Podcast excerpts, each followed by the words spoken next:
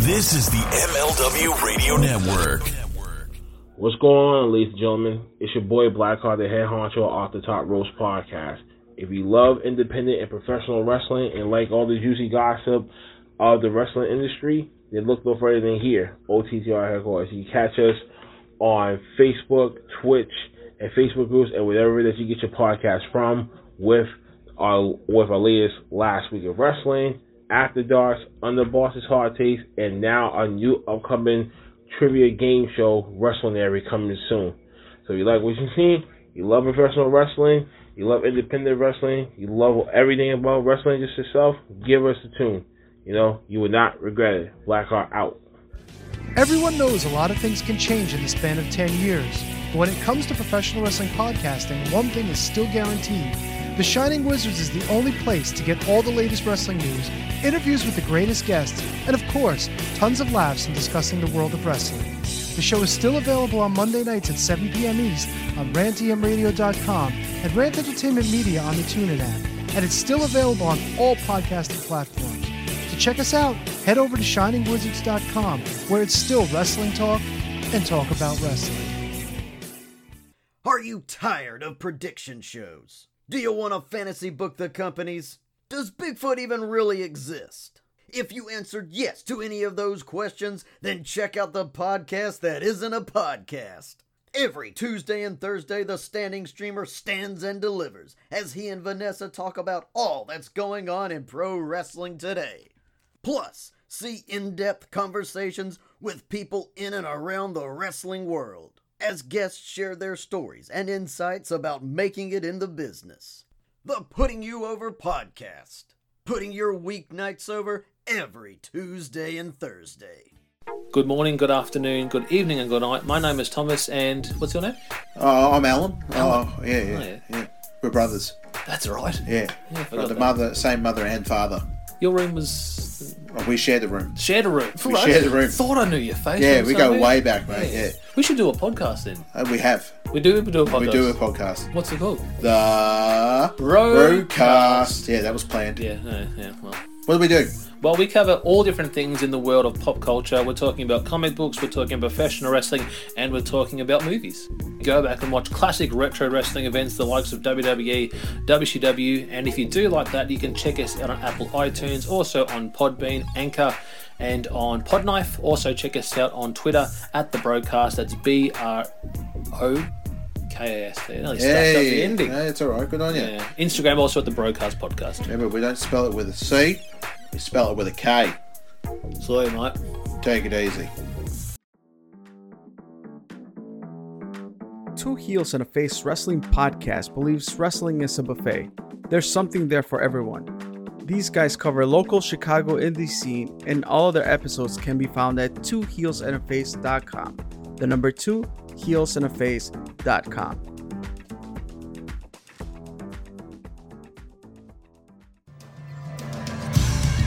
Hey everyone, my name is referee Tony S, and this is Heat, the wrestling podcast.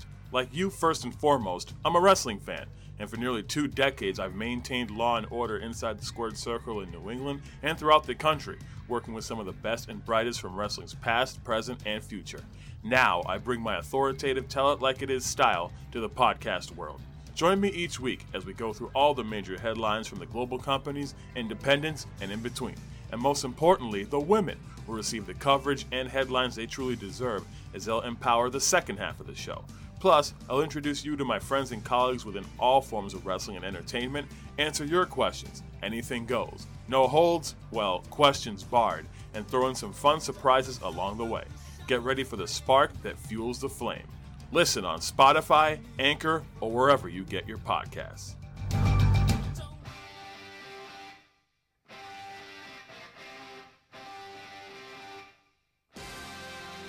Happy Tuesday evening. This is the Front Row Material brand. My name is Mike Freeland. We are also brought to you by the MLW Radio Network. If you're enjoying this podcast, remember we are available anywhere fine podcasts are made available on the MLW Radio Network. You can also find us on Stitcher, iTunes, and all places in between. As you know, I'm joined by my wonderful friend from another country, same continent but different country. His name is The Butt. Mr. Butt, how you doing tonight, buddy? I'm doing fantastic, Freeland. How are you, bud? You know what? I am good. It is the eve of the eve of Thanksgiving here in the gold you old Oh. US of A. So uh, the big day is going to be happening on Thursday. So uh, we're hosting. So my wife has been working feverishly uh, to get the house ready for 17 people uh, to come on over and eat in my house, use my bathroom. Oh my God. The more I think about it, the more I get more anxiety. But uh, anyway, that's Thanksgiving. That's not tonight. Tonight we talk wrestling. All right. No, actually, I'm curious. What's on the menu for Thanksgiving? So Thanksgiving's going to be really interesting. So I'm the bird man. So I have been making the bird for years now. So um, I am probably going to do a maple bacon uh, type of brown sugar bird this year. Nice, sweet.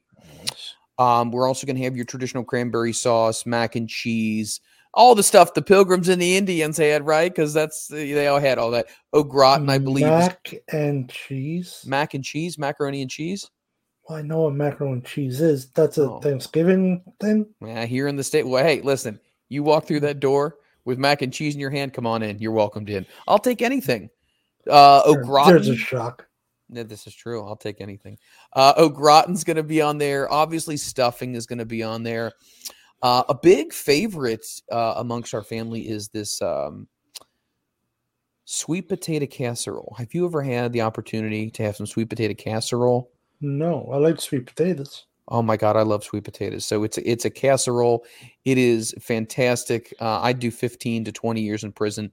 Uh, right now, if somebody served me a big old heaping serving of that, I love it so very much. So uh, that that's that and a whole lot more. Uh, not not excluding the personalities and all the craziness that's going to be happening here. So it'll be uh wow, yeah. So anyway, what else has been going on with you? I mean, you had your Thanksgiving. You had that back in October, correct?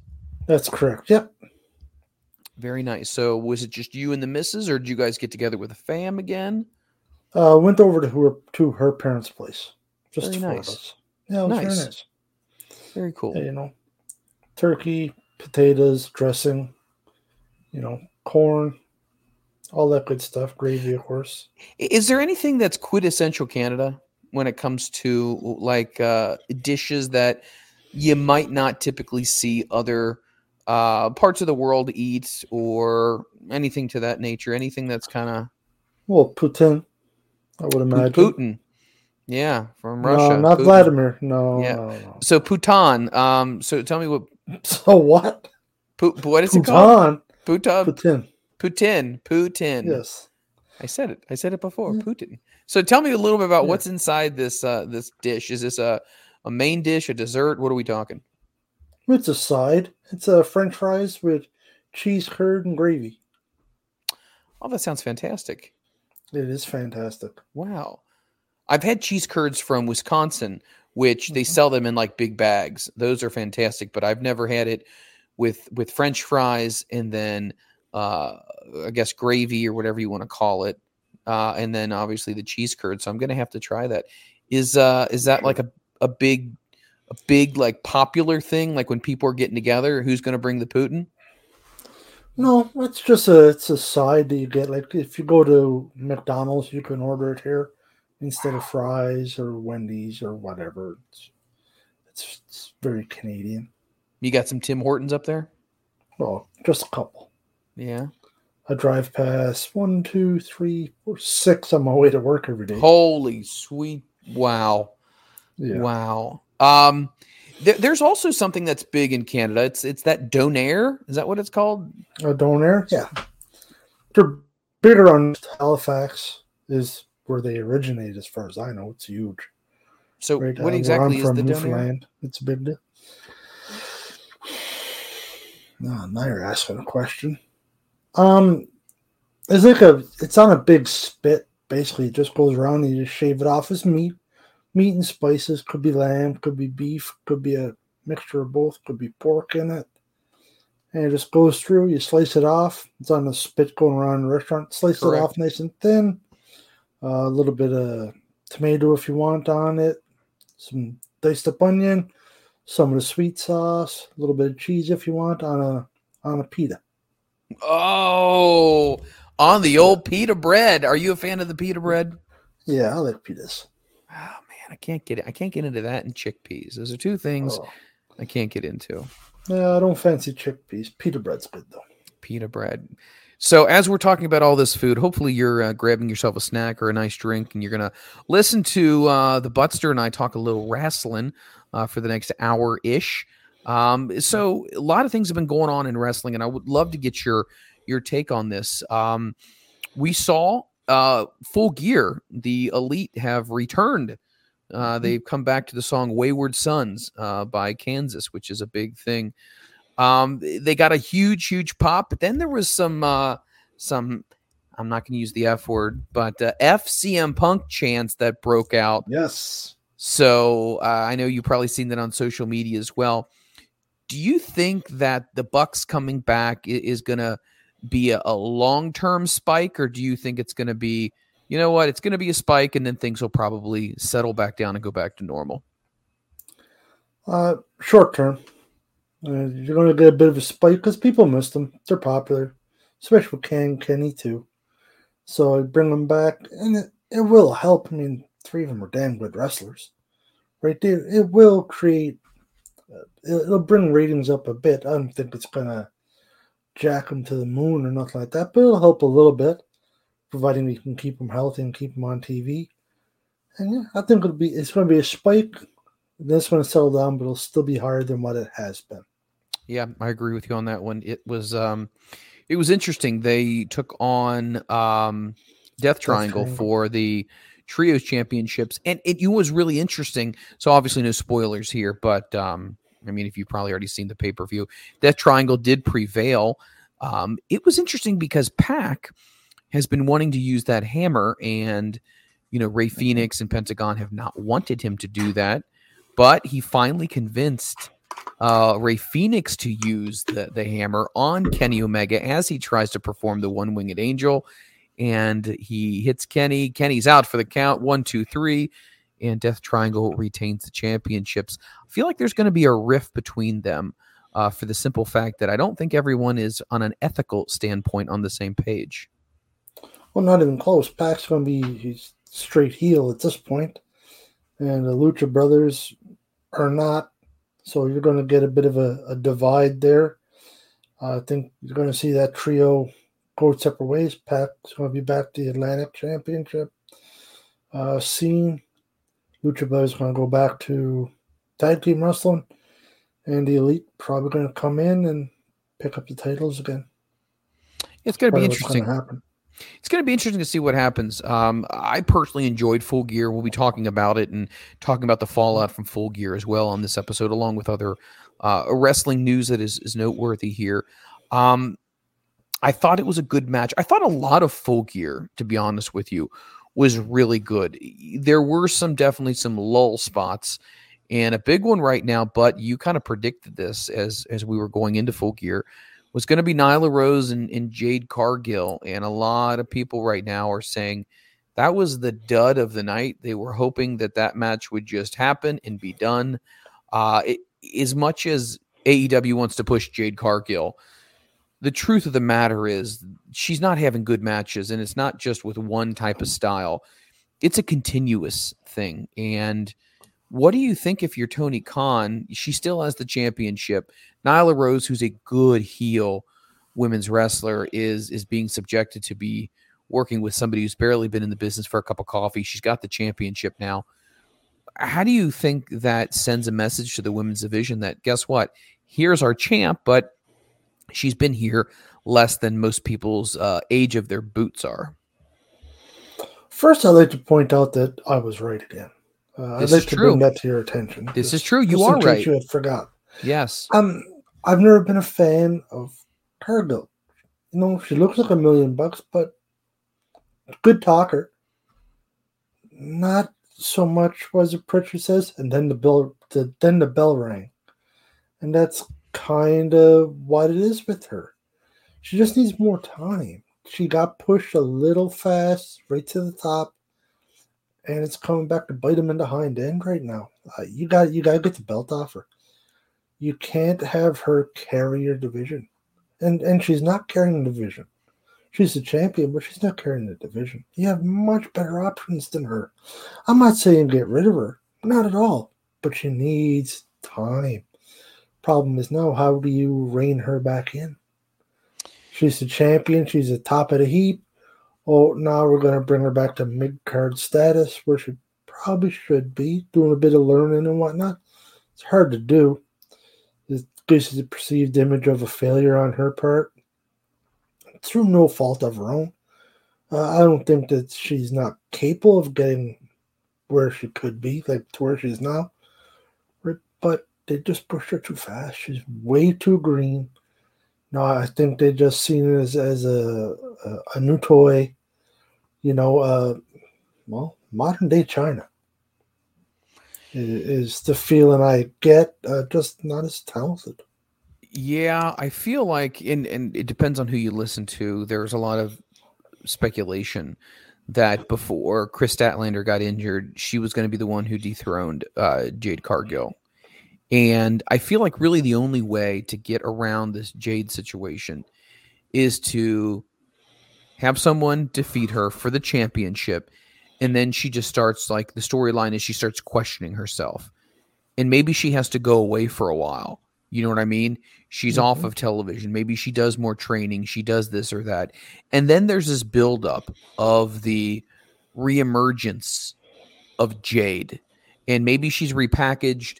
You know, maybe she has a different outlook. Maybe she's had more time to train and, and do different things. And then during this second wave, see where she goes from there. But I, I really feel like if you're going to hit the reset button with her, uh, which I don't think Tony Khan's going to do, but if you were, mm-hmm. you're going to have to have her go away and then come back and have a, a completely different outlook as far as uh, her packaging, her style, the way she talks on the mic, the way she conducts herself in the ring. But um, oh man, that's that's going to be a tough road to hoe. So yeah, um, and too bad.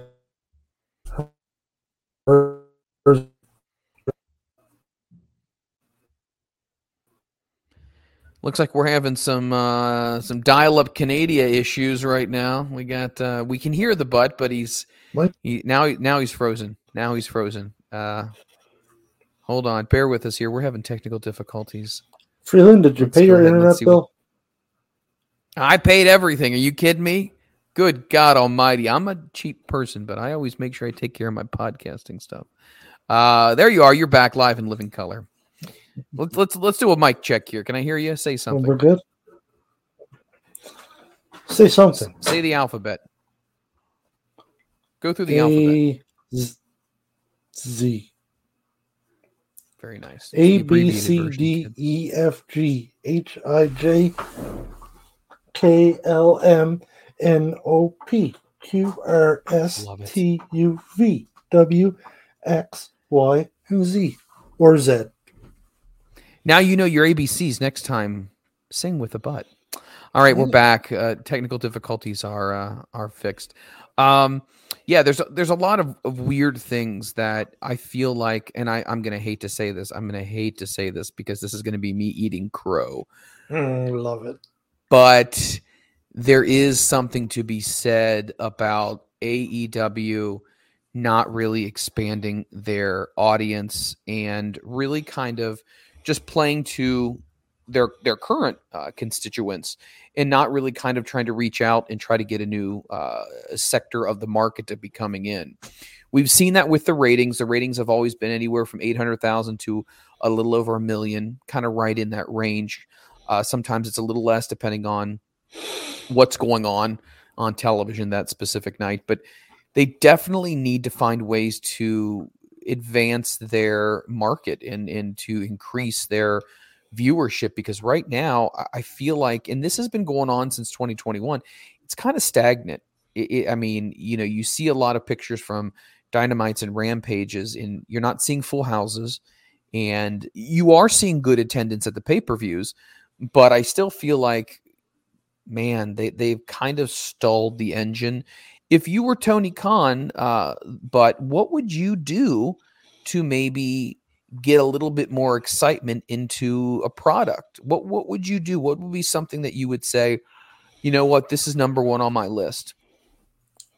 That's a damn good question. Um,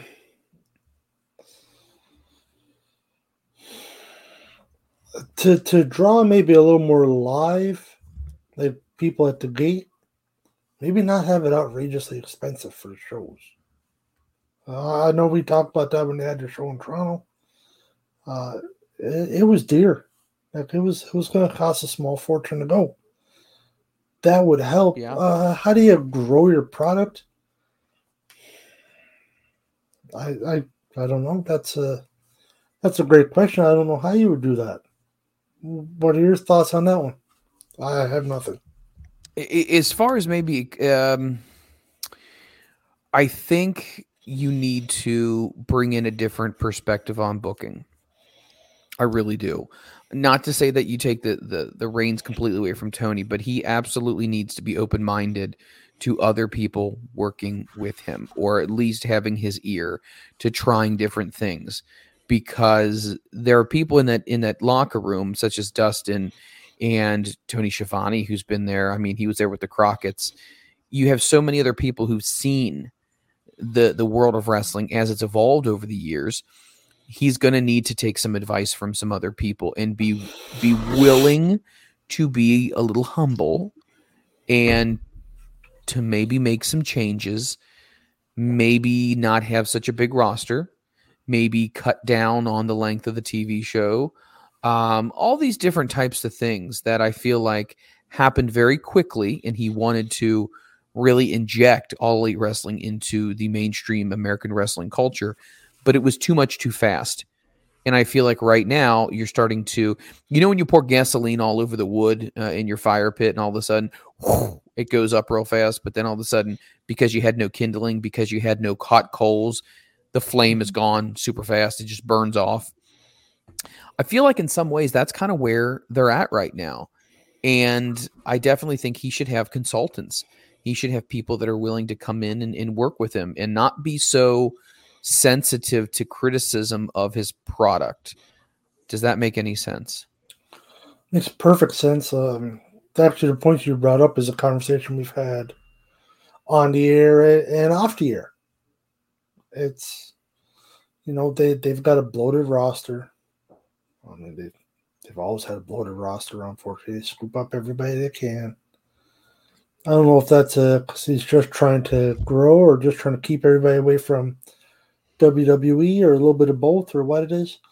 Uh, him giving up the book would be huge. And I mean legitimately giving up the book. No more. Yeah. Just keep writing checks, bud. You know, if you want to come out to the to the after show, you know, to the conferences, that's one thing. But he's got to give up the book. He's just not there. Right. This is not. It's not to say nothing negative about him. I don't mean it that way. He's doing something right, albeit when you're filthy rich, it's easier to to have your own federation. It doesn't hurt, you know. Or daddy's filthy rich, but he needs. He's not there. He doesn't have the experience. It's. I mean, he's been a lifelong fan. Absolutely fantastic. You and I have been fans for a long time too. I wouldn't be able to run a, a federation. Not a chance in hell. I wouldn't be able to run a backyard federation worth a damn. It, there's a lot to it. It's not just, you know, the latest WWE video game.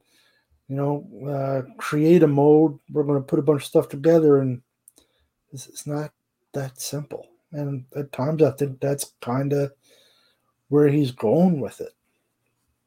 I hope I'm wrong, but I don't think I am. I, I definitely hope it gets addressed.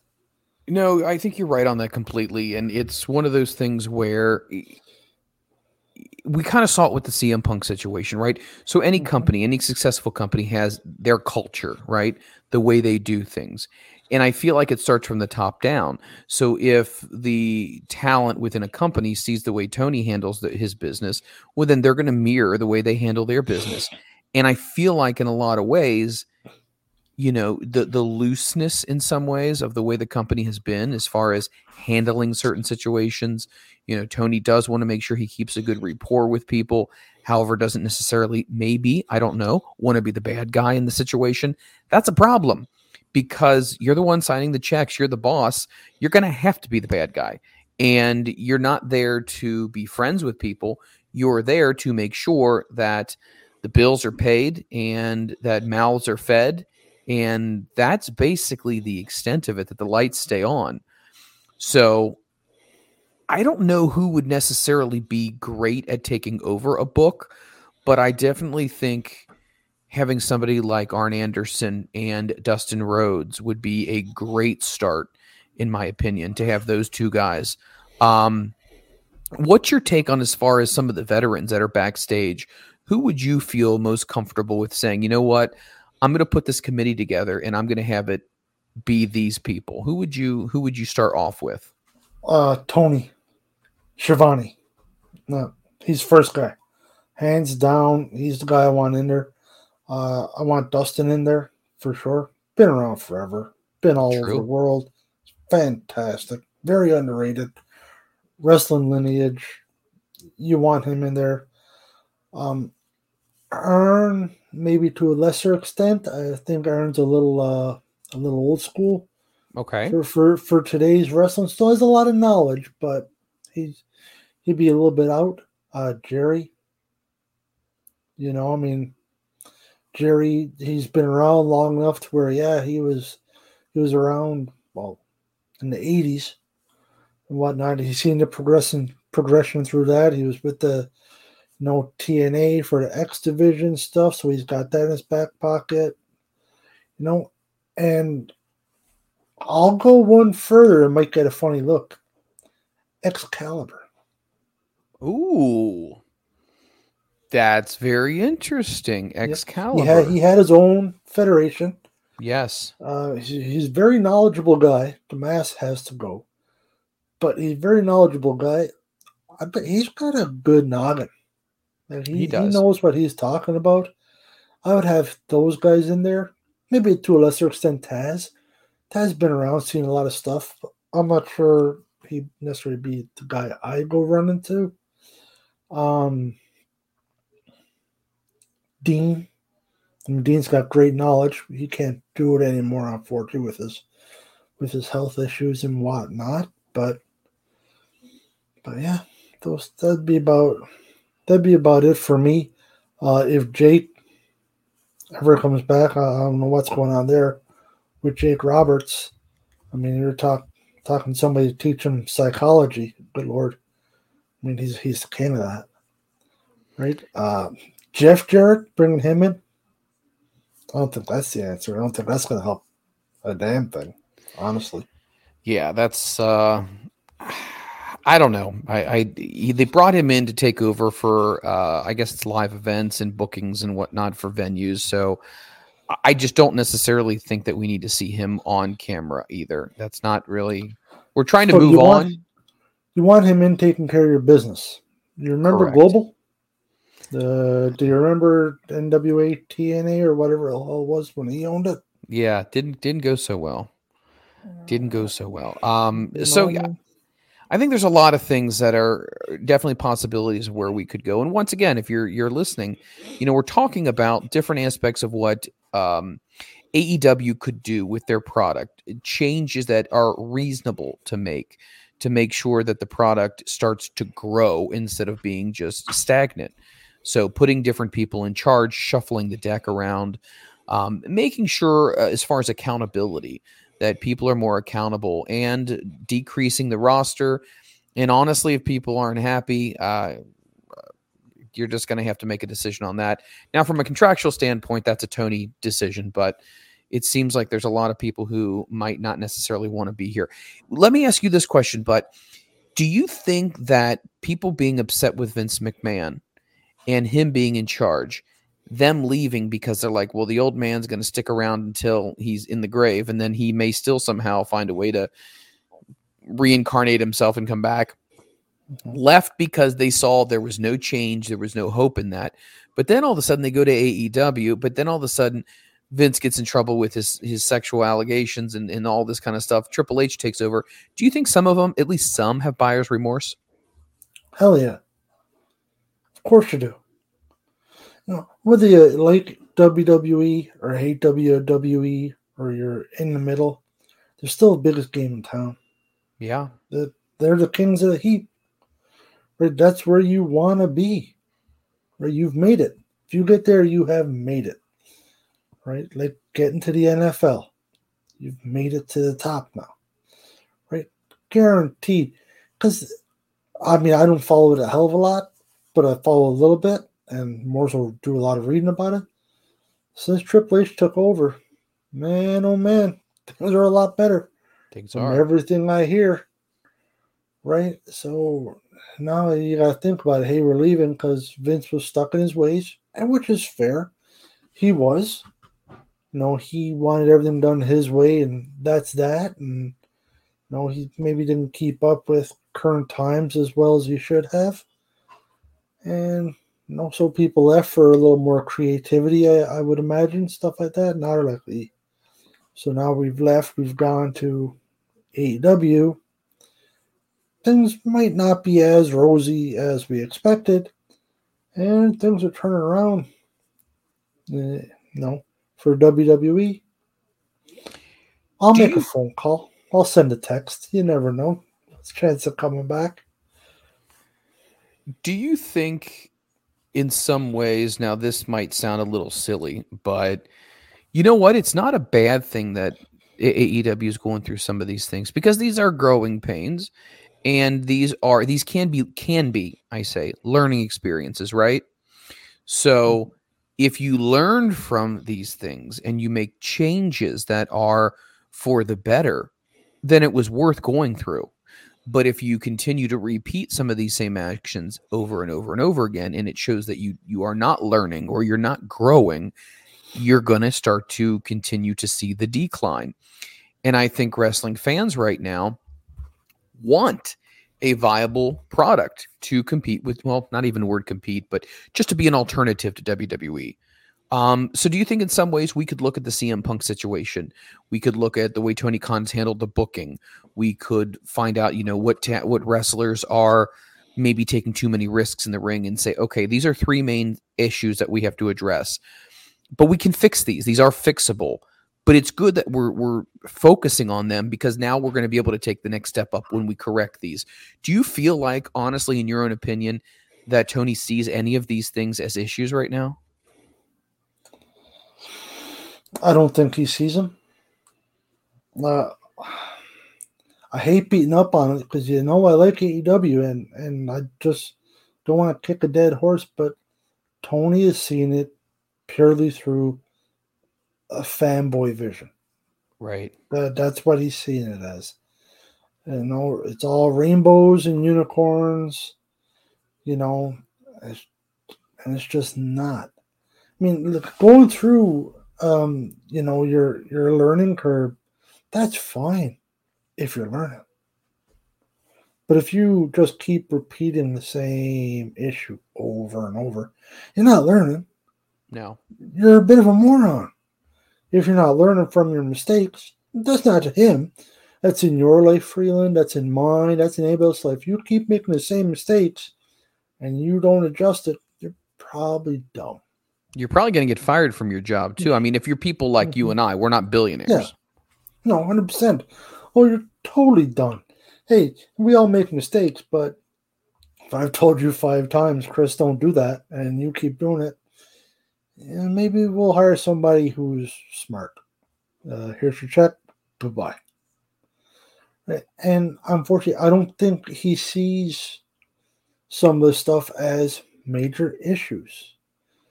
Right? He just sees it as, hey, I finally got my own federation. We're going to run it how I want to run it. We're going to do what I think is entertaining, you know, and it's it's it's more of a I don't want to use the word click because of you know, but you know what I mean. Not like WWE, WWF click, but it's more like a like a friendship thing. A lot of it there, like like you said, as opposed to a business thing. It's a we're getting together. This entertains us. This is what we like. Well, that's all well and good. But if you want to appease the masses, that you have to cater to them. There's people like you and I that are gonna go see a show. You already got us. Right. Oh yeah. But somebody like me who will buy a T-shirt, we know you won't. But I mean, I'll order a new T-shirt or stuff like that. But it's it's true, right? Not not the T-shirt. That's just a dig at you. But you know, but you, you want to to grow it. You can't just stay where you are and not grow it because it'll die. Plain and simple. Yeah, You no, will you're right. become WCW 2.0. And unfortunately, they're well on their way to that now. Well, interestingly enough, it's always interesting to get people's opinions on these different things. So Jim Ross uh, recently went ahead and made some comments about what his thoughts are for Full Gear. I'm going to read these to you. Dakota Cohen writes for Wrestling Inc. AEW's most recent pay per view, Full Gear, took place November the 19th. The event saw multiple title changes, the biggest being MJF defeating Jon Moxley for the World Championship. WWE Hall of Famer uh, was on commentary for the event, and on his most recent episode of Grilling JR, he talked about what his thoughts were. This is what he said. I enjoyed it, Ross said. Tony Khan wanted me to work the first six matches, and I did. Then I was done. I would have liked to work the last match, obviously from a fan's perspective. I was kind of thinking it was going to be MJF's night. Just seemed like it was going to be. We'll see how that works going forward. I hope it works out great. I watched the matches backstage on my iPad, and then I went back to the hotel when I was finished with my assignment. I liked the show. I thought it was a good show. I like the early first half of the shows, matches that I called. I think they were pretty damn strong, some stronger than others. That's the nature of the business, but I thought the show was obviously really good. Um, obviously, he's a company man. He's not going to say anything that's too anti AEW, but I will say at the stage of his career right now, he has been more open to being um, I don't want to say critical, but just more open to speaking his mind at this stage. Because let's be honest, he doesn't need the money. He doesn't need to work if he doesn't want to.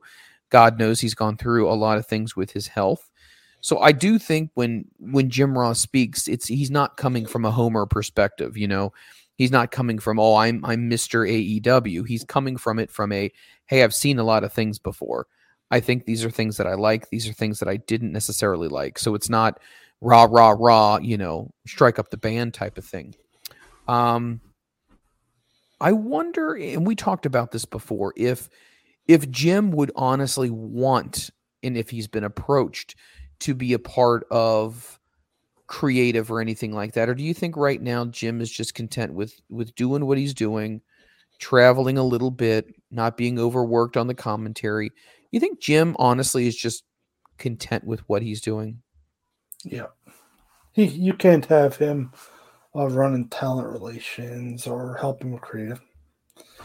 It's no, he's too long in the tooth. You know, I mean, it'll be slobber knockers this and slobber knocker that. And no, his day is come and gone. At this point, right now, JR is a nostalgia thing. I mean, hey, I love JR. Right. grew up watching him. He's definitely not what he used to be on the mic. I think that's fairly well known. But I mean, the guy's 80 years old or some damn thing or something. he's, I don't know, he's up. No, but no, I know 80 is a stretch, but he's got to be 70. Right. I, I definitely think he he's Right. at 70 or he's he's pretty close. One of the one of the two. so no, he this is perfect for him at this point now. You know, just have him come in, make a, Yeah. a little appearance here, a little appearance there, you know, wave, wear his cowboy hat, and go about his merry way.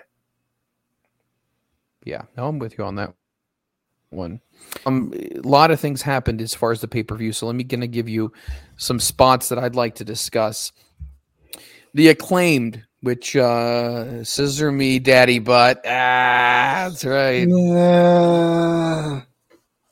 Max Caster and Anthony Bowens uh, with Billy Gunn defeated Swerve in Our Glory, uh, Swerve Strickland and Keith Lee. I feel like this has been a great feud between these tag teams. And I feel like Mm-hmm. AEW does focus on tag team wrestling, which is good because we haven't seen that so much recently in our WWE product over the years. It's really taken a back seat.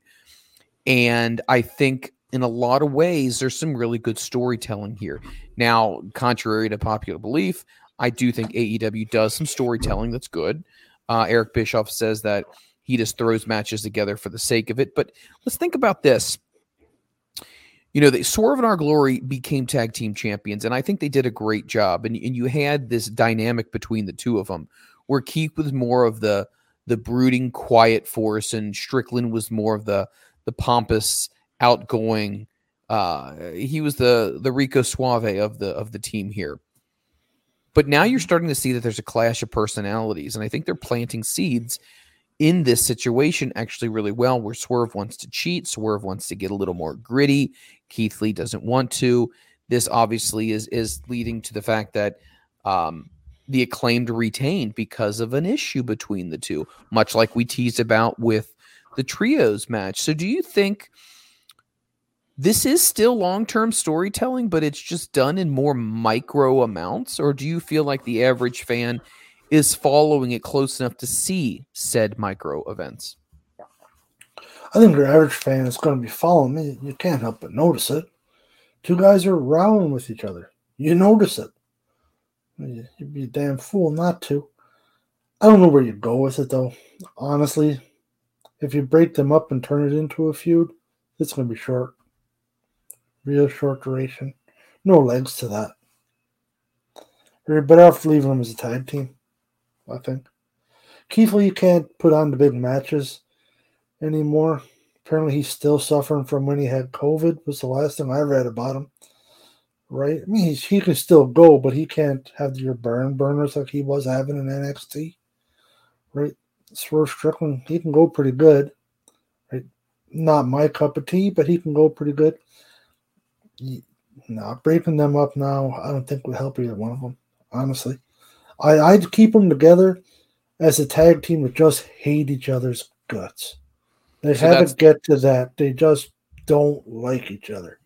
Yep, I mean they get into it and and one storms out on the other one and leads to losing. Go with that gimmick, stuff like that. Just have it turn into like a petty pissing contest. Like one won't tag the other one in and ends up losing. I'm not saying turn them into jobbers. I don't mean that because there's still a lot of talent between the two of them, right? But I would keep them together as just a dysfunctional tag team. That's just kind of like the odd should be. couple. Yep. Interesting. I like that. Um, a, a tag team that AEW did decide to break apart was oh gosh, I, I'm gonna I'm gonna mess this up when I say this. Is it is it Jungle Express? What were they called? What were they referred to as? Lucha Express. Uh, no. Um, No, that's the see. What Jungle Um, Boy and Luchasaurus? I forget what the hell they were originally called. Uh, you get the point. Uh, Jurassic Express. There we go. there you go. Yes. So you have them, and then obviously you broke them up, right? So you Mm-hmm. had Luchasaurus go with Christian Cage, and then obviously turned on uh, Jungle Boy. We're going to get to talking about Jungle Boy and, and now being referred to as Jack Perry, which I think is an interesting thing they're doing. But but that that's a lot like the Swerve Strickland Keith Lee situation. They have a tag team. Obviously, they decided to break them up. Now, clearly, they're much younger, right? Do you think that though breaking those guys up much different than breaking up a Keith Lee and Swerve Strickland? Oh hell yeah, ten times different. Um, no, Jungle Boy is gonna be a big deal in AEW. I think they're they're gonna want to push him. They're gonna push him hard. He's gonna be your underdog guy. That's where I think he's gonna be. Small, undersized guy. You know, he can go. He can wrestle. That cage match was solid. Much better than I expected it to be, if I'm being honest. I thought it'd be good. That was better than good. That was really, really damn good. It was. It and was really good. The stuff he does for a guy his size is pretty damn impressive too. So I'd watch those guys carry this feud on for six more months. I really enjoy that feud. Well, a lot of people are saying right now that the reason it'll probably continue is because obviously Jack Perry wants to get to Christian Cage, who was the one who stirred the pot with all of this, mm-hmm. right? So until he's cleared to wrestle, it looks like there's always going to be this kind of brooding in the background of what's going to be happening. Maybe we'll hear a little bit more on uh, Dynamite this week as far as what's going on with them. But I really like the fact that this feud between the two of them has been stretched out the way it has been. And I think it's definitely given it time to breathe instead of just this instant payoff, instant payoff. You know what I mean? So I feel like we might even get ourselves another match between uh, Jungle Boy and Luchasaurus in some capacity. So I would not be surprised, but it, it was. It was a great, great uh, cage match. I love the cage, by the way. The cage looks legitimately yeah. cool. I mean, it's it has a Hell in a Cell look to it, but not obviously with um, with the outside that you can walk around on the inside. Um, yep. But it was a it, it was a good. The, the one part where uh, Jack got thrown and kind of slid down between the cage and the ring, that was that was an oopsie. That wasn't yeah. supposed to happen. I don't think. Yeah, I think they, that was they definitely... recovered pretty good, and him bleeding surprised me. I didn't think he'd get young fella, good looking, handsome young fella. Yeah, bleeding. Didn't see that coming. Right? Did to you notice him getting color? That was shocking. Did you notice that when uh, Luchasaurus was pushing his face against the the uh, the fencing or cage, that there was like that little drop of blood that like just dripped right off of the uh off the cage itself and they they they caught that really really well and I thought that was just great cinematography. Once again, it's it's those little nuances that you catch on camera that definitely uh, add to a story, but the the match itself like I said to start off your your event with that was was really really good. You feel bad for the next match. Really, you, you, if that's your opener, it's like, Oh, buddy, I don't want to go out next. Screw that. My yeah. back hurts. Yeah, that was uh, that was definitely a, a difficult one. Um, so then we talk about. I mean, I'm not going directly in order, but I'm I'm going to be talking about. Um, let's talk about this match here because I think this is kind of interesting. I am not a fan of this in any way, shape, or form, but it happened. It was a no disqualification tag team match: Sting and Darby Allin versus Jeff Jarrett and Jay Lethal with Sanjay Dutt and then Satnam Singh. Um, first of all, there were TNA chants that has been reported that were happening in the uh, in the audience, which is not what you want. Not what you want. What is your thoughts on the concept of why is Sting and Darby Allin still married to one another to the point where we need to see more Darby by himself? We need to see Darby more on his own do you like the fact that they're always synonymous with one another, or do you think it's time to start separating that? Uh, I want them separate. I'd like to separate it, and I want Sting to stop wrestling. Really? Yeah. I like this Sting. Is... I yes. don't mean it in a bad way. Another guy that he's not young, and I don't want to be watching, you know, the show tomorrow night and he ends up getting hurt or something like that, or when he's diving off his shit, stop doing that. please stop doing. Hey, it's impressive. A guy his age, been around this long. I'm. That's always what I fear. So, oh God, no, he's gonna get hurt. His body's been through a hell of a lot. How old's he? In his sixties. He is in his 60s. I want to say he's 63, but g- give me a minute. Uh, let me see if I can. You know, if I can find. I'm not saying that you're old, old, and ready for the home at 63. I don't mean it that way, but I just, I just don't want to be watching it when something bad happens. You know, I can see and, that. And Darby needs to do something. Uh, something. I don't know what the hell that something is, but something he's getting wasted away. And it's shocking to say, but you know, tagging with Sting is wasting you. But it is. Yeah, but I Darby's think that... a young fella, got good promise. You know, he'll do damn near anything. I mean, hell, if they wanted him to jump off of a three story building on top of somebody, he'd do it. lickety split, wouldn't bat an eyelash, wouldn't complain. No, but he can wrestle too. He's not just a spot machine. He can Right. wrestle a little bit. He doesn't get shown that much, right? Because he's all he's you know, borderline a stunt guy at this time. At this point, I want to see him progress as a character, and I don't think that's going to happen with Sting unless Sting becomes his manager, straight up manager. I agree with on that one. team, I don't know if Sting wants to do a bump here, a bump there, like an interference thing. That's fine. I can deal with that, but no more matches.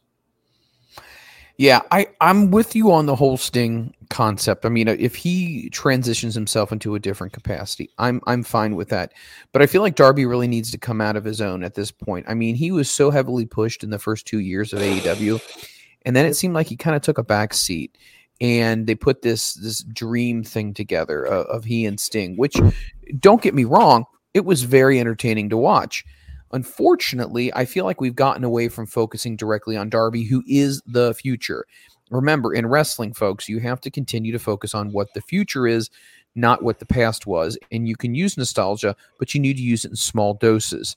Now, I think Darby should definitely be competing for the All Atlantic Championship. I mean, Orange Cassidy has it, and Orange Cassidy didn't even defend the All Atlantic Championship at Full Gear, which is one of their four main pay per views. So it really makes me wonder like, Orange Cassidy was with Best Friends and then Danhausen against the Factory in Zero Hour, which is what they call their pre show. Yep. So you have a champion who did something on the pre show, and the championship wasn't being defended. But that's like I that. WWE when they had the European title. Does anybody give a damn? Nope. It was just Well, another title to have. Nobody really cared. But but don't you think that all that hype about having an all Atlantic champion, which would obviously be equivalent to what WWE's Intercontinental is, don't you think that they would want to really do something with that? I mean, if your guy is Orange Cassidy, that's fine, but you really need to make sure that he represents that championship. Pac represented the championship, but I feel like there should be more people that are going after Orange Cassidy and competing for this title to make it a prominent staple, to maybe have these mid card guys have a shot at, you know, competing for something like this. Because if not, then what's the point of having the championship? I mean, yeah, you have it, and he he carries around in a book bag. But what is the significance? What is the reasoning behind it? And right now, that's the biggest mm. issue I have. Four pay per views a year. One of them was last weekend, and the championship was not defended, and Orange Cassidy was on the pre show. Your this title should be the working champ. The guy that has a match every other week on TV. People get to see him, you know, and you you hopefully progress him to a point in his career to where he's not a mid carder anymore.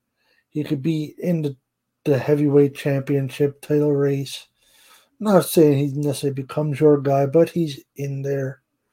Right? It's it's a stepping stone. It should be, in my opinion, it should be a stepping stone. For him to just be used, and hey, another talent is fantastic.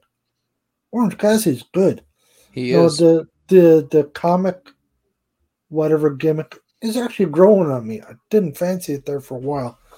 But you know, it's it's it's interesting. It's something a little bit different. Damn good athlete as well. Right? So but he needs to wrestle. If you're gonna have a title, you need you need to wrestle. You need to use and it. That's where they need a, a champion because you don't want, you know, MJF defending his title every other week because then that gets watered down. You want it to be a little more something to it. Have him in matches or have him do run ins, but you don't want him to defend it because then it's not special anymore. I agree. Versus if you have Orange Cassidy or Pac or whoever it be, have those guys doing it. That was my phone. Uh, you know, every other week, it gets them some exposure, you know, and hopefully you can nurture it to a future to where they are in the upper echelon type thing. It should be a working championship. No, I'm with you on that one completely. Um, I'm hopefully going to see some things change with that championship, but you know what? I'm not holding my breath just yet. Um, we need to get more people in the mix for for that title. Um, another one that I thought was interesting was the TNT Championship. Wardlow, Samoa Joe, and Powerhouse Hobbs. Now, this is very interesting because we we've talked about this before. Wardlow at one point in time was red hot. I mean, super white hot. At that point in time, you should have bumped him up to the next tier. You should have bumped him into the world championship uh, conversation. You didn't. Uh, you kept him at the level of the TNT champion, which to a certain degree was fine, but you need to make sure that you don't keep him there for too long because you want to keep that momentum going. Now, if you were going to make him move on to the main event caliber stuff, which I really feel like a Wardlow Max thing is going to be happening, especially with their history. I think you're definitely going to see something like that. So maybe with the championship off of him right now, and he didn't technically lose it.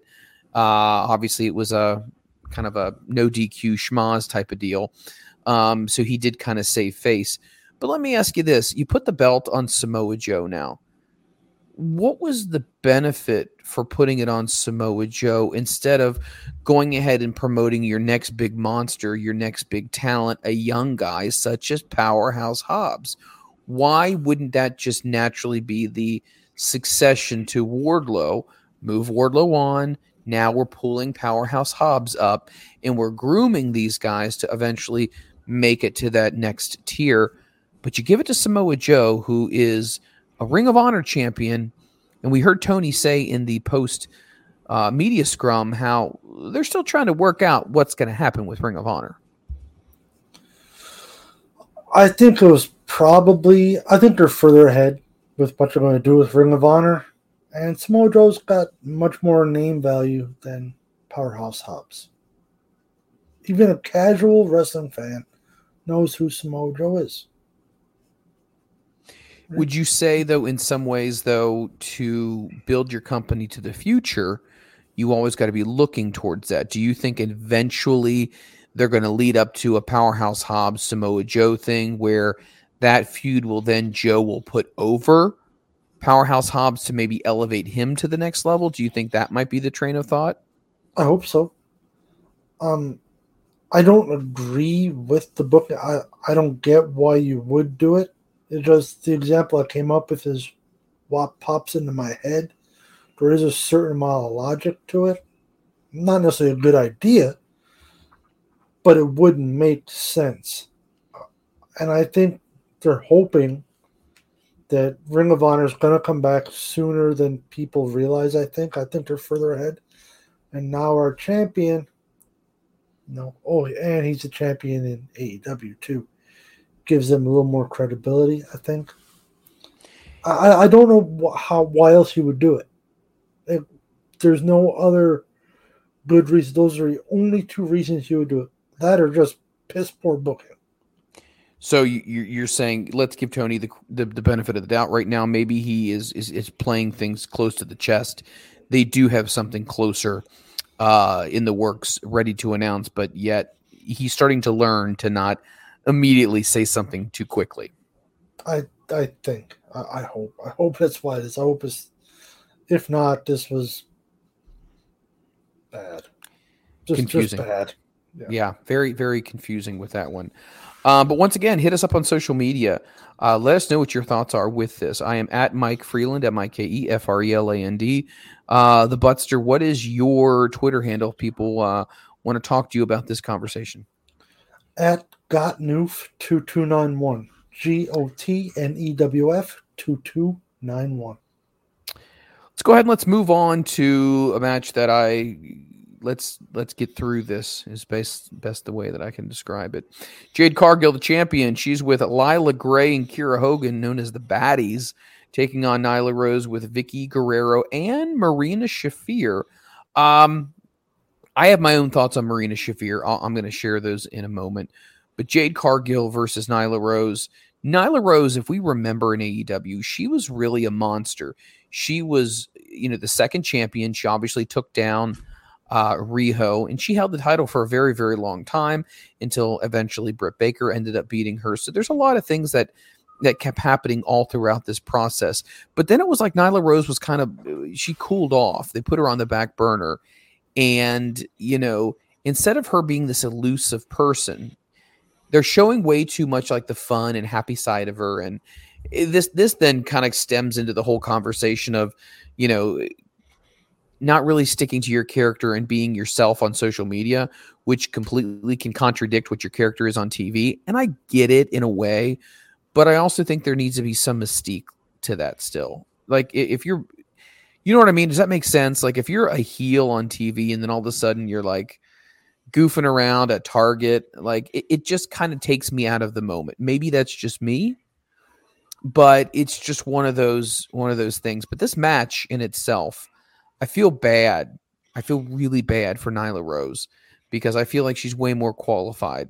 And maybe they were putting her with Jade to kind of bring Jade along, but Jade's not coming along. So what do you do with Jade Cargill like we talked about the top of the show? You know who I feel bad for? Any poor sucker that sat down and watched that absolute car wreck. That atrocious. Uh, let's just move on. Sorry, Mike. It's, it's you're you're that fine. match was Um, shits. I don't want to talk about it. Let me talk about Marina Shafir for a second. Marina Shafir was a part of the Four Horsewomen, which was supposed to be a big deal in NXT, if you remember that. So you had uh, it was it Jessamyn Dukes, you had Marina Shafir, you had Ronda Rousey, and you had was it Charlotte Flair, and y- you had them. And I really felt like Jessamyn Dukes was going to be something that was really going to work out. That didn't end up happening. I do de- definitely think she should have been given a second chance somewhere. That hasn't happened. But Marina Shafir, I think she's got a good look. I think she definitely has the background as far as the MMA and whatnot, the personality, the charisma. It's definitely not there. But don't you think they could use her in a in a better position than just they built up a match not that long ago with Marina Shafir in it, and then all of a sudden it was a a three minute match and she lost, and it's like, what was the point of doing that? Do you think that she, from what you've seen, should be getting a little bit better of a packaging? Should be given a chance for sure. How far you go with it, I don't know. But she deserves better than what she's getting. I don't know if she's ever going to be superstar, but she's not. uh She's not Jade Cargill, so you know, give her give her a chance. Let her show something.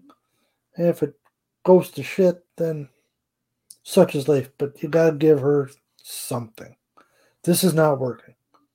She's Yeah. never she's never gonna grow. You know, you talk about stagnant. Her career is stagnant. There's nothing happening. Give her a chance and see where it goes and then you know just play it accordingly. I'm with you. I, I agree with you completely. I feel like there's a lot of stagnation when it comes to her right now. And I feel like they need to either do something with her or give up one of the two. And I know that sounds like a terrible thing to say, but they need to make a decision. And the decision right now is definitely not to push her. And I don't know why that's the case, but we do see her with Vickie Guerrero and Nyla Rose. Um, I still question whether or not that's the best idea for her. Um, we'll have to we'll have to see. Time will only tell. But I think she's talented. I don't think she's the most charismatic, and I think that may be a big thing that's holding her back. And I think in wrestling, you have to have some level of charisma. You, you just you have to. It's just one of those things. Yes. So if you don't have it, then I feel like you you're definitely going to be behind the eight ball. Um, and I do want to correct myself here. So uh, I, I I threw in um, Charlotte Flair with the the the four horsewomen of NXT. Shayna Baszler. It was Shayna Baszler. Yes, my my mistake on that. So Didn't want not- to correct you there, Freeland. you well, because obviously they were all MMA people. So you had Jessamyn, you had um, Shayna Baszler, you had Ronda Rousey, and then Marina Shafir. But there was also a, a version of the four horse women or whatever, eh, but that was different. That was on the main roster. That was Becky, that was Charlotte, that was Sasha, and then Bayley. So you know what? I stand corrected. And uh, thank you, Team Canada, for uh, for being there for me, swooping in, and making sure that the show continues. Appreciate that. We're trying. It's a lot of work some weeks. It's a lot of work carrying my ass. I tell you what, the Rid has done it for a while, and he realizes, good God, the pay is little and the benefits are horrible. Uh, let's talk about this match, which I thought was just interesting. I think it was better than I expected, but it was still interesting. And we're talking about Dr. Britt Baker, DMD, versus uh, Saraya. Um, obviously, Saraya goes over and she gets the win. Now, some people were really questioning whether or not that she should have gotten the W right off the bat, especially against somebody like a Britt Baker.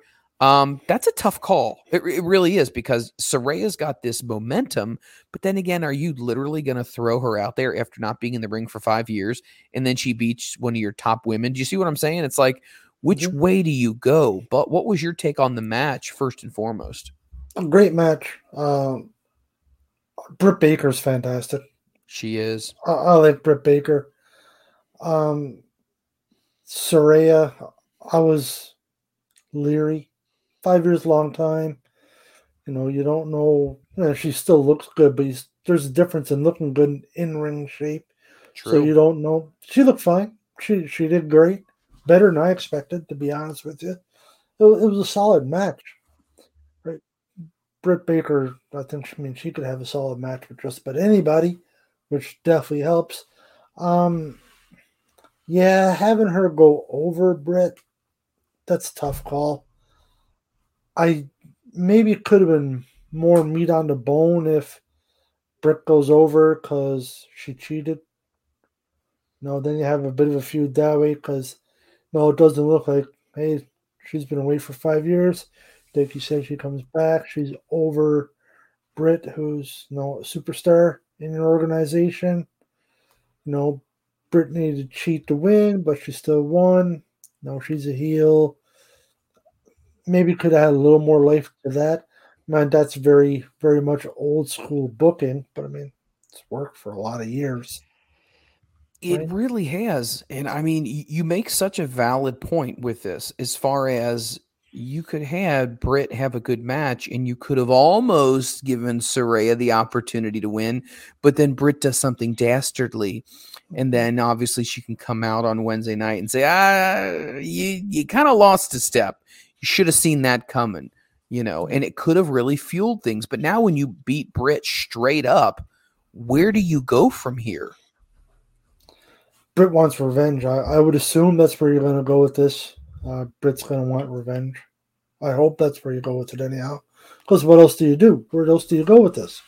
Correct. You're going to put. You're to have her and um, Jade wrestle, and just make her your champion. Is that how you're going to get the belt off of Jade? Not. No, it'd be better, but it's not good. Are you going to throw into a program with uh, Nyla Rose? Hmm, probably not. I wouldn't imagine right? Toni Storm and Jamie Hayter got their little going on happening right now. So I I just don't know where else you're going to really go with it.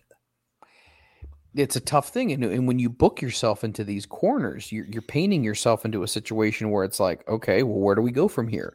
And I think that's maybe some of the criticism that Tony Khan gets for the simple fact that guess what? We could have gone a different direction. We could have gotten more life out of this. There's a little bit more meat left on the bone. But when you immediately go to, well, she just beat Britt. She's been gone for five years and she just beats Britt, like straight off the bat. Like there should have been more of a drawn out, like you said before, a DQ, or she could have cheated to get the win, or yeah. she could have done something. There could have been something that would propel Saraya to maybe, you know what, and then show vignettes of her training in the gym and trying to get better, and then have her have some matches too, and maybe or have double Brit- count out. Anything. Have them beat the piss out of each other outside to a double count out.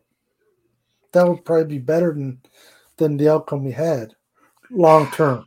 No, I agree. And what do you got to be looking for in wrestling? Long term. It's got to be long term.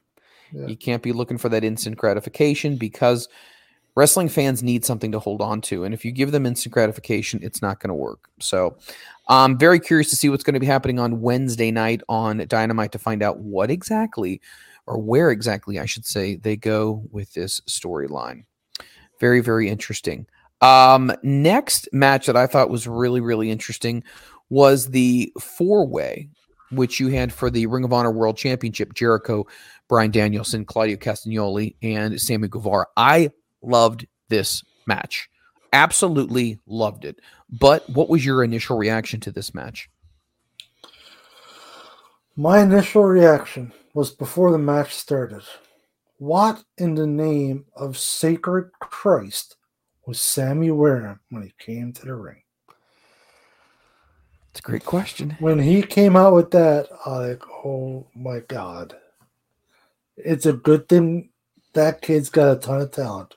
Because wearing that kind of getup does nothing for you. I don't get it. It made my head hurt. Now we'll get to the match. That was a good match. It was a great That was match. a damn good match. Well, you've got four of them in the ring, which are all dynamite, right? I mean, the Ritz not here tonight, so I'll even say it. Claudio was fantastic. He was. I agree right? Completely. he's excellent. You know, you got your factions in there. You know, you get what's going on with the Sammy and Jericho now. You know, there's going to be some beef there, one would assume. You know, it's that match. that's one of the examples of could turn into some great long term storytelling right there. Because you, you basically have two tag teams Correct. come in and wrestle against each other. Yep. That's the that's the gist of what it was. Correct. Um, two guys from Regal's outfit and two from Jericho Appreciation Society. Right, and you get them turning on one another and whatnot. It could open up a lot of doors for a lot of solid feuds, breaking up factions to start new faction. That was a solid move. Whoever came up with that match, genius. That was good. No, I agree with you. I agree with you right off the bat with that one. I loved it. I thought the personalities were great. Jericho continues to look amazing. Like just when you thought maybe Jericho is going to start slowing down, maybe things aren't going to, you know, eh, things are going to start to tail off. No, it was fantastic. I loved every second of it. So so well done. Um, we saw the Blackpool Combat Club guys fight, which was awesome. You saw Claudio and Bryan Danielson go after each other, which was great. You saw you saw Sammy and Jericho go after each other and fight. So basically, what you're doing is you're theoretically, like you said, but you're giving a preview of another tag team match with these guys, singles matches, another scramble, whatever it may be. But you're leaving the door open. You're not painting yourself into a corner. Have Jericho continue to retain, which is fine. That's kind of the constant. But you have all these moving parts around Jericho that you can interchange different aspects of them to make a different match, and you can string this out for several months. So, once again, I was really, really pleased with that. This match was basically the exact opposite of your Britt and Saraya match. I agree. I agree 100%. Britt and Saraya, just, I don't know where you go with that. There's not a lot of open doors. The the four way, you got umpteen open doors you can go. You can, you, know, you could have a lot of fun with what comes of that match. I agree. Let's talk about this one, which might have been, in my opinion, the best growth we've seen with an AEW star in a very, very, very long time. It's the growth of Jamie Hayter. Jamie Hayter has gotten just this groundswell of support. She has had this organic uh, support from the fans. She's gone from being a part of obviously a heel faction with Britt Baker and Rebel Reba, whatever you want to call her. But because she's such a good wrestler and because she's so awesome between the ropes and on the microphone, she's transcending being a heel and now she's being cheered. And this match, I, I could not have asked for anything more. When it comes to Toni Storm, I don't want to call Toni Storm a transitional champion. I don't want to say that because I think Tony Mm-hmm. Storm is really, really good. And I think her clashing with Thunder Rosa would be great as well. Obviously, it doesn't look like we're going to see that right now. Um, unless there's a, a three way, but there's going to be probably a unification that's going to happen first. But I'd watch about- that three way.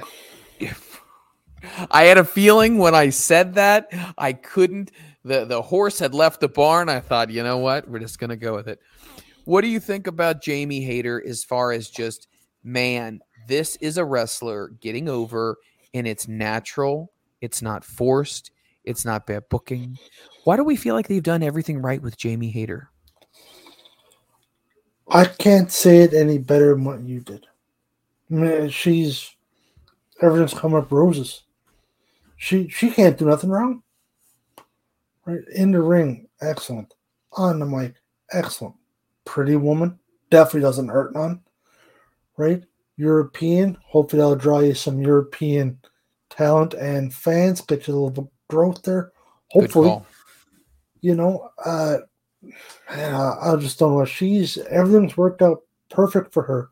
I think she had definitely had some help with booking, but ninety percent of it was Jamie Hayter. Right? I, I think it, she got herself over.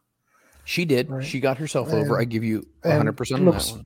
Fantastic doing it, and I don't just mean because she's pretty. I mean just everything is fantastic about her. Right? She's awesome. Right? I mean she's she's what you want. She is somebody that you want to see towards the top of the heap. You know, see her She's- as your your your champion. She's the Right, you're complete the- opposite of Jade Cargill. Yep, hundred percent. They're, they're they're both on different sides of the spectrum here. Um,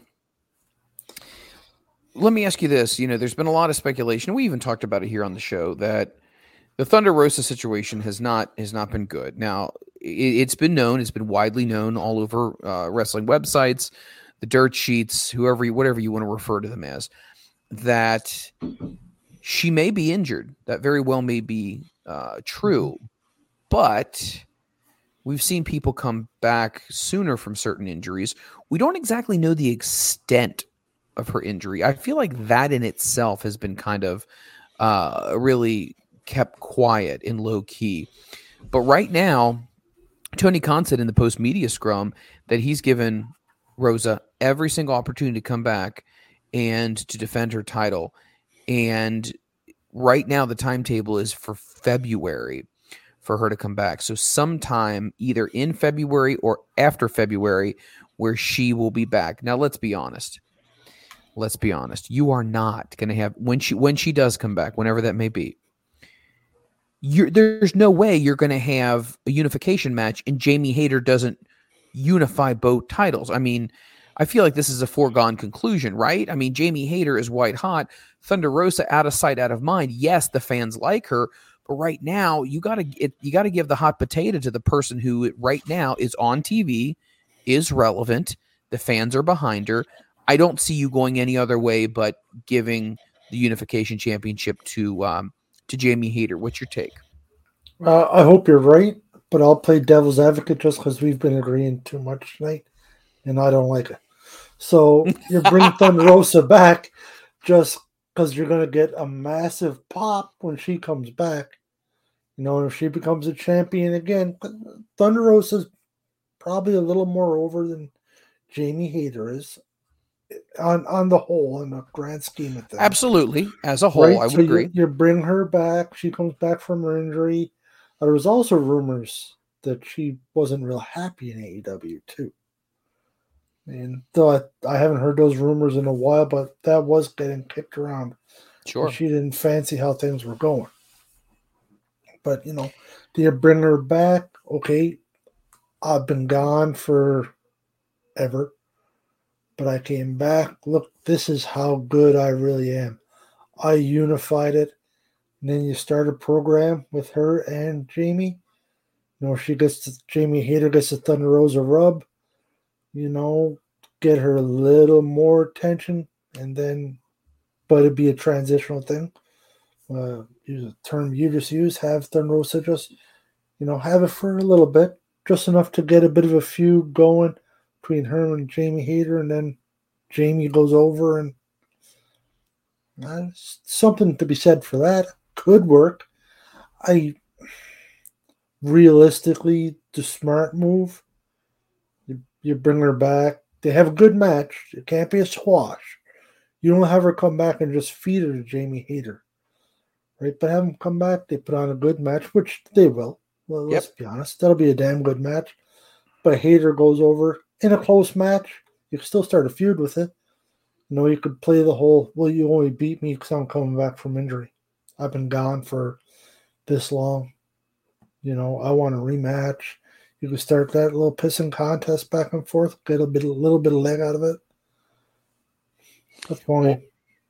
Okay, when when you say that, then it's you're looking at the situation just in reverse when it comes to Saraya and Britt Baker, right? Yeah. So Saraya comes back after five years, immediately beats the established. different though. Saraya left because you know supposedly she couldn't wrestle no more because of her neck. You know she's been gone for five years. Thunder Rosa's out because she's injured. I mean she has been gone for a bit, but you know she's still a relevant name though. Saraya's not. Well, using the injury aspect of it though, you know what? I'm not mm. quite ready yet. I mean, look what they did with Bryan Danielson when he mm-hmm. came back and he ended up getting beat, right? From the whole concussion thing. Yep. Oh, I came back too early. Do you remember that which was on Dynamite? Yes. So I feel like they're they're kind of in that same pool, but I feel like they've handled certain situations a little bit differently than others, which no situation is exactly the same. So there's not necessarily one recipe to handle it. But I feel like, okay, well, if this is the precedent you used, you know, Bryan Danielson comes back, he is ready to rock and roll, but unfortunately, he comes back too early. He loses, and he decides, hey, guess what? Maybe I wasn't quite ready. Saraya comes in. Do you immediately put Saraya over over Britt Baker, or like you said before, double count out, maybe a disqualification, time limit draw, something where neither woman loses face? Because I feel like in some way Britt Baker did lose some face on that because she did lose and she did lose clean. So mm-hmm. it's kind of like either Britt comes out and says that was a fluke or this or that or whatever it may be. I, I just I'm trying to figure out where you go from here. And I look at these situations almost in a parallel sense. And okay, you did one with one, but then you're doing completely opposite with the other. And I'm a little shaking my head. But hey, you know what? That's that's the whole concept of of trying to figure out why people do what they do. I mean, Britt's never going to save face after this. No, absolutely not. You, absolutely you can't not. write this. Even if she does throw the, you know, I had a bad day, uh, you know, blah, blah, blah, something like that, it still doesn't change the fact of Saraya's been gone for five years, you know, had to retire because of injury, you know, basically fell off the planet. Realistically, off the wrestling planet. She wasn't around. She wasn't on TV anymore. Yeah, she had her movie and all that, but you know, she wasn't doing a lot. I agree. She comes back, cuts some promos, and she goes over. Clean. You know, arguably one of your, maybe even your top talent in the women's division. Mm, I don't. I don't know. I just there's no way for Britt Baker to recover from it. Well, the I only the only I'm with you. But the only thing I can think of is do we start to create some tension between Britt Baker and uh, Jamie Hayter now? You know, it's always great to be a friend of someone when they are pursuing something, but you never really want to see a friend completely get to where they want to go because you still want to feel like you still have that little edge on them. Maybe they would transition something like this, but but in reality, you can't just squash the Saraya Britt Baker thing immediately. So once again, I think Tony has his hands full with how he's going to handle this. I, don't know how you would transition that into uh, Hayter and, and Britt and not because you have now you have nothing for Saraya. But well, you could the play the whole Jamie comes out, you know, hey, I'm the leader now, you know, you just got beat clean by somebody who's been away for five years. You could have have her play that. That'll work. Okay, now you're got her in a rivalry, got a feud going. Where's Saraya Well, what happens if Saraya then is, you know, she overhears this and then Britt says, uh uh-uh. uh once means nothing to me. Do it again. Maybe, maybe then that builds something up. Who knows?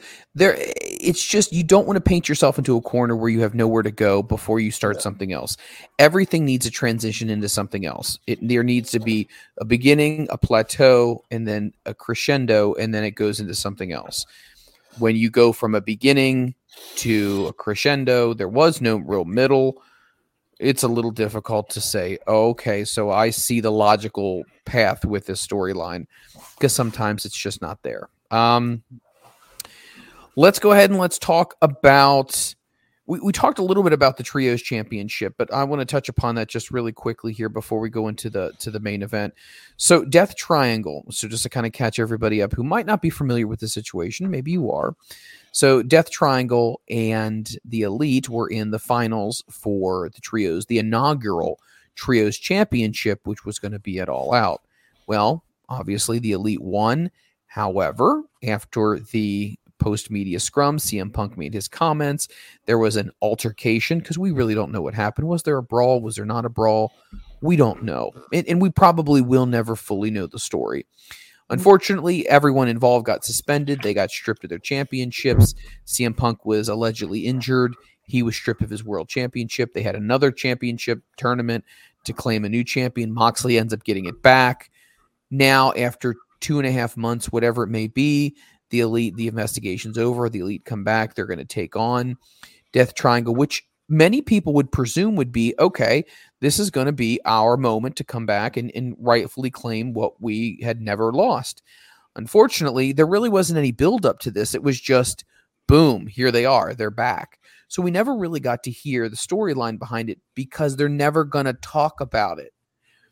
So it's one of those situations where now you mix in the Penta and the Pac and the Rey Fénix situation, and now they're going to be doing a best of seven.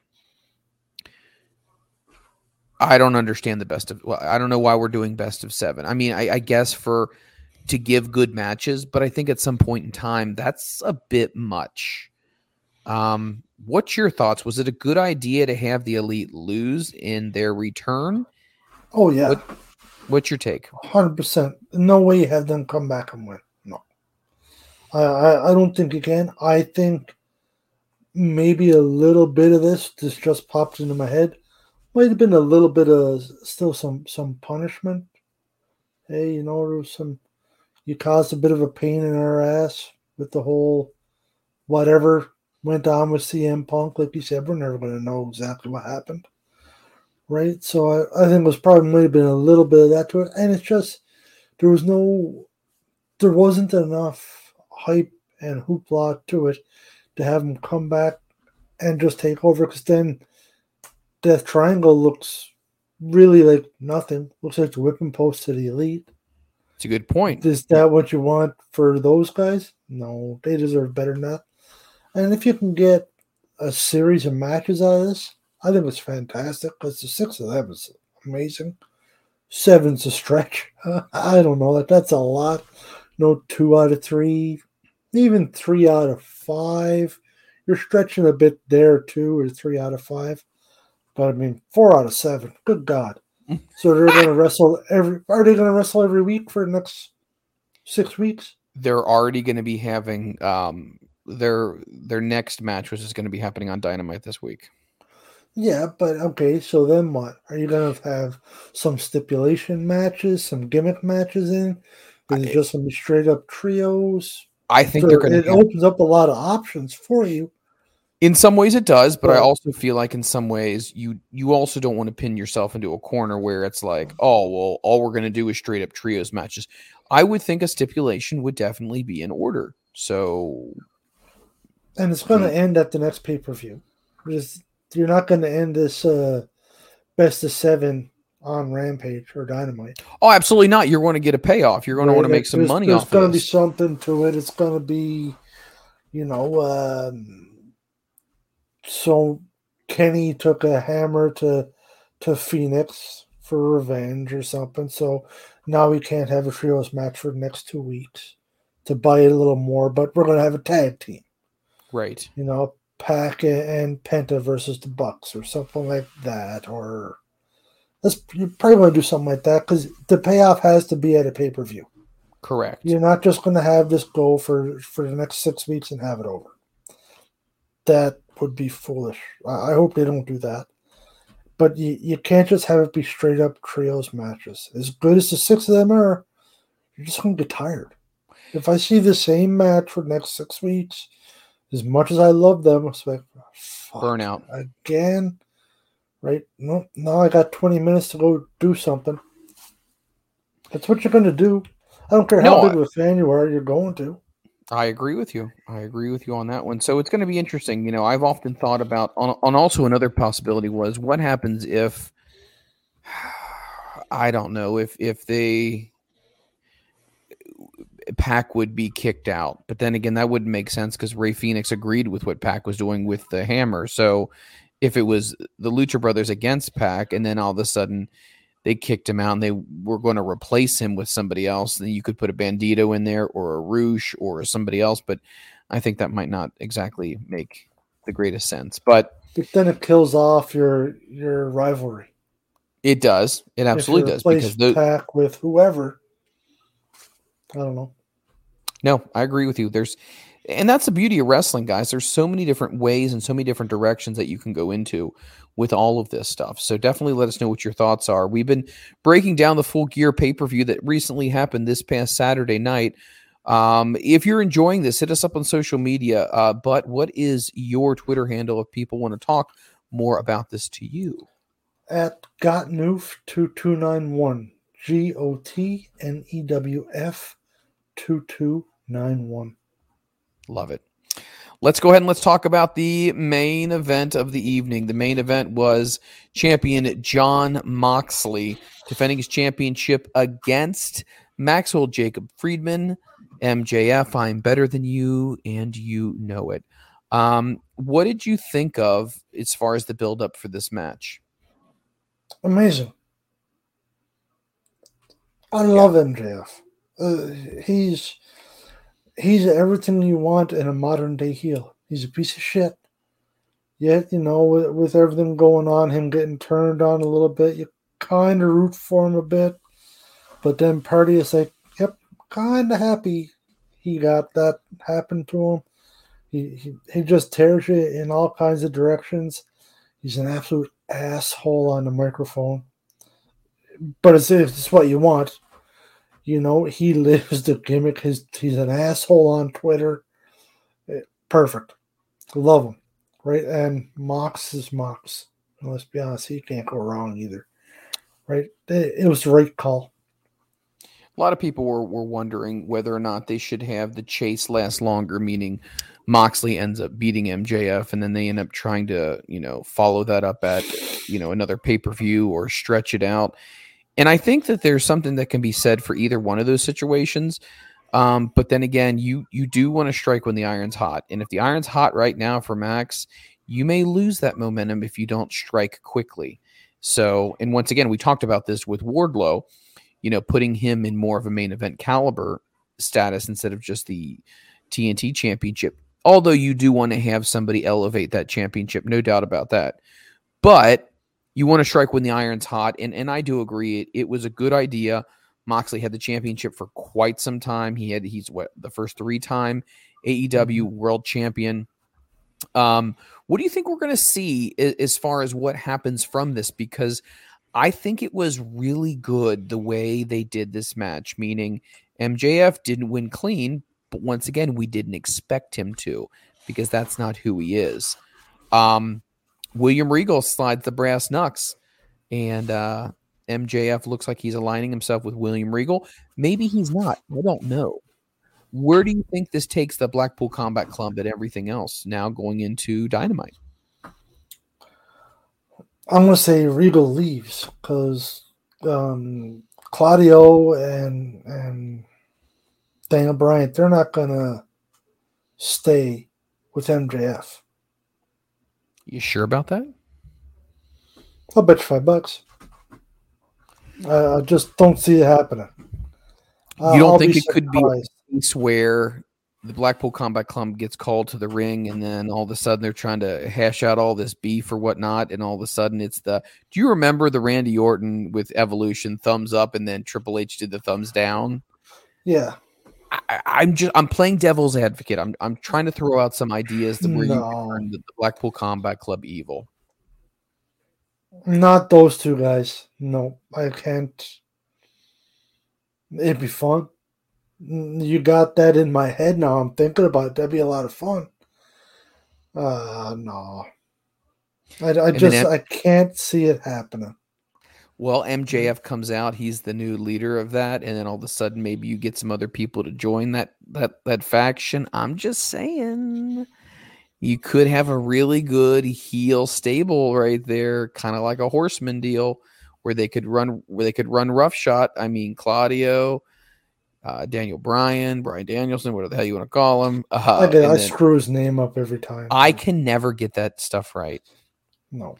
Anyway, So, uh, no, I think it'll be Regal's going to leave and, and all that, or uh, align himself with MJF, or just another one just popped in my head.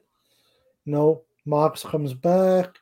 You know, he's all pissed off with Regal, obviously, you know, and they kick um, Regal out. Actually, three of them kick Regal out, maybe. Does Regal then does he go to MJF or does he just kind of disappear from TV for a little bit? Maybe it gives you a lot of options. I don't see MJF coming. It'd be fun. It'd definitely throw a wrench into a lot of stuff. I just I can't see that. Not with the faces that are there. well, it depends on what's best for business. Well.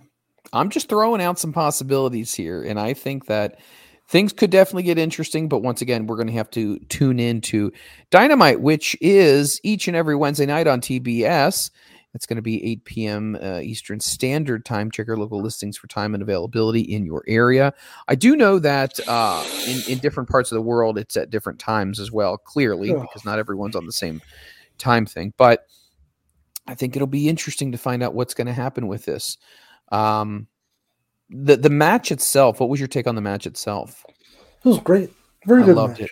Loved Right, it. real good. Ma- Max is he's in good shape right now. This is the best shape I've ever seen him in.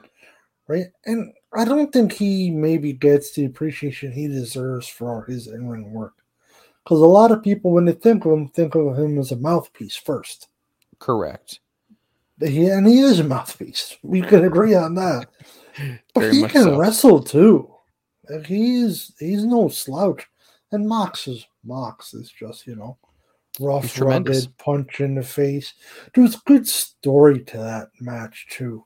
There's no kind of getting baited into a bit of a slugfest, but you know Mox gonna beat the hell out of you, but you still do it. It was it was good.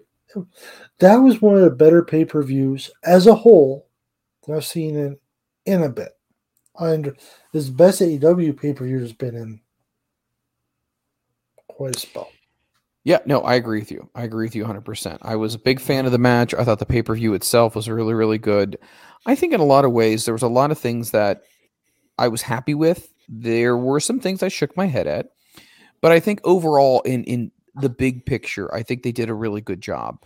Um, I'm still, once again, a little leery on as far as where they're going to go with bookings and whatnot.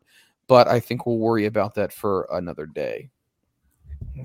Um, if you're enjoying this podcast, remember this podcast is available for absolutely free anywhere fine podcasts are made available. If you know some wrestling fans, go ahead and let them know that you like the Front Row Material brand. Uh, we talk about wrestling, we talk about storylines, we do interviews, we talk all about stuff like this. And it's just a bunch of friends who've gotten together over the course of the last several years. And we'd love to have your input as well. Do you agree with us? Maybe you disagree with us. Maybe you have a, a, a thought that we haven't taken into consideration whatever that may be, definitely hit us up on social media. You got the butts information, you got my information. Uh, definitely things to talk about heading into Thanksgiving Eve. Dynamite. I think that's going to be a really, really good episode. Now, I don't know how the ratings are going to turn out because obviously people are going to be traveling and whatnot. So, um, but I do think it's definitely going to be a good episode on Dynamite. So definitely check that out. The Buttster. Anything else that you would like to share? Anything else? Any other comments, questions, concerns about wrestling that you have? No, um, um no, I, I enjoyed the show. And that's about it. Life's good, my man. Ten This days is- to my show. 10 days to the show. Let's let's talk more about that one. So the show is going to be coming up. Give everybody the dates of the show. Uh, December 3rd and 4th, MacKinnon Brothers Brewery, Bath, Ontario. Uh, it's an artisan vendor market right at the farm, right at the brewery. Uh, Santa's going to be there. Food trucks are going to be there. Wagon rides, all that good stuff. It's uh, it's actually ten dollars to get in. All the money gets donated to the local food bank Nice. and, and sharing center. So you know you're giving back to your community. Uh, there's going to be all kinds of different artisans there, uh, woodworkers, everything. I'm going to be one of the vendors, selling some wooden toys. Hopefully, selling lots of wooden toys because I've spent a lot of money. and yeah, I, I'd love to have somebody come out. Come out, say hello. Absolutely. And uh, once again, give the address of the location. It's uh, Bath, Ontario. Give me a minute. I'll work on the actual address. Perfect. It's kind of out in the sticks, so okay, it's out in six. What is your booth number, by the way, so people can go right to your booth? ironically, I'm booth number 13. Booth number 13. Uh, it is at 1915 County Road 22, Bath, Ontario. There you go. Bring the soap, take a bath. It's going to be great. $10 for admission. Once again, the proceeds are going to go to a great, great place. Go ahead and support uh, local vendors in the community. Also, go out there and see the butt. He has been working feverishly on all his Christmas toys. Uh, definitely go ahead and purchase some toys as well. Purchase a toy and have the butt sign it for you as well. Once again, how cool would that be? You could actually have an autographed item from the butt himself. Um, there's supposed to be good food there too, right? So, what, what kind of food are we going to have there? Uh, when they did it last year, there was um food truck, your your typical fare, you know, your burger, fry, hot dog, sausage dog. Uh, there's a beaver tails. Uh, you, you know what a beaver tail is? I hope that's like a slang term for food and not literally you cut a beaver's tail off and fried it. Come on, we're not savages. It's it's deep fried dough, basically, and you put whatever you want on top of it. Could just be powdered sugar, could be Nutella, um, apple cinnamon, like actual apple slices, whipped cream and strawberries, all kinds of stuff. They'll be there. Uh, it's a brewery, so obviously there might be some adult beverages there and non-adult beverages there as well. I mean, it is outdoors, so they definitely have your ice cream or your uh, ice cream, yeah, your hot chocolate and your coffees and teas and all that good stuff. Um, I'm not sure what the other food trucks are. They haven't announced that yet. They just announced the vendors, and yeah, all kinds of good stuff. Well, I tell you what, you are a lot of things. Uh, a good person is definitely one of them. I would never in my wildest dreams ever call you a savage. That's definitely never something I would call you. You are far from that. If you're in the know, then you're in the know. With that being said, I am Mike Freeland for the butt, for the Rid himself. Thank you so much for joining us on this episode of Front Row Material Brand. We will catch you next time. Good night. My name is Mike Freeland, and if you're looking for an exciting wrestling podcast to add to your library, then look no further than the Front Row Material brand. Each and every week, I sit down with some of the most exciting superstars in the world of wrestling, from upcoming stars in the indies to dedicated veterans of the squared circle. I also host a daily podcast called Headlines, which gives you the updated information on all your favorite superstars in all your favorite promotions, giving you not only the backstage look, but also what are the industry experts saying about things. And finally, join myself and my executive producer, The Rit, where we talk about everything in the world of professional wrestling all across the landscape, from storylines to interviews to what's happening and what we think is going to be happening the next time you turn on your TV. Don't miss it. It's the Front Row Material brand brought to you by the MLW Radio Network. The world of MLW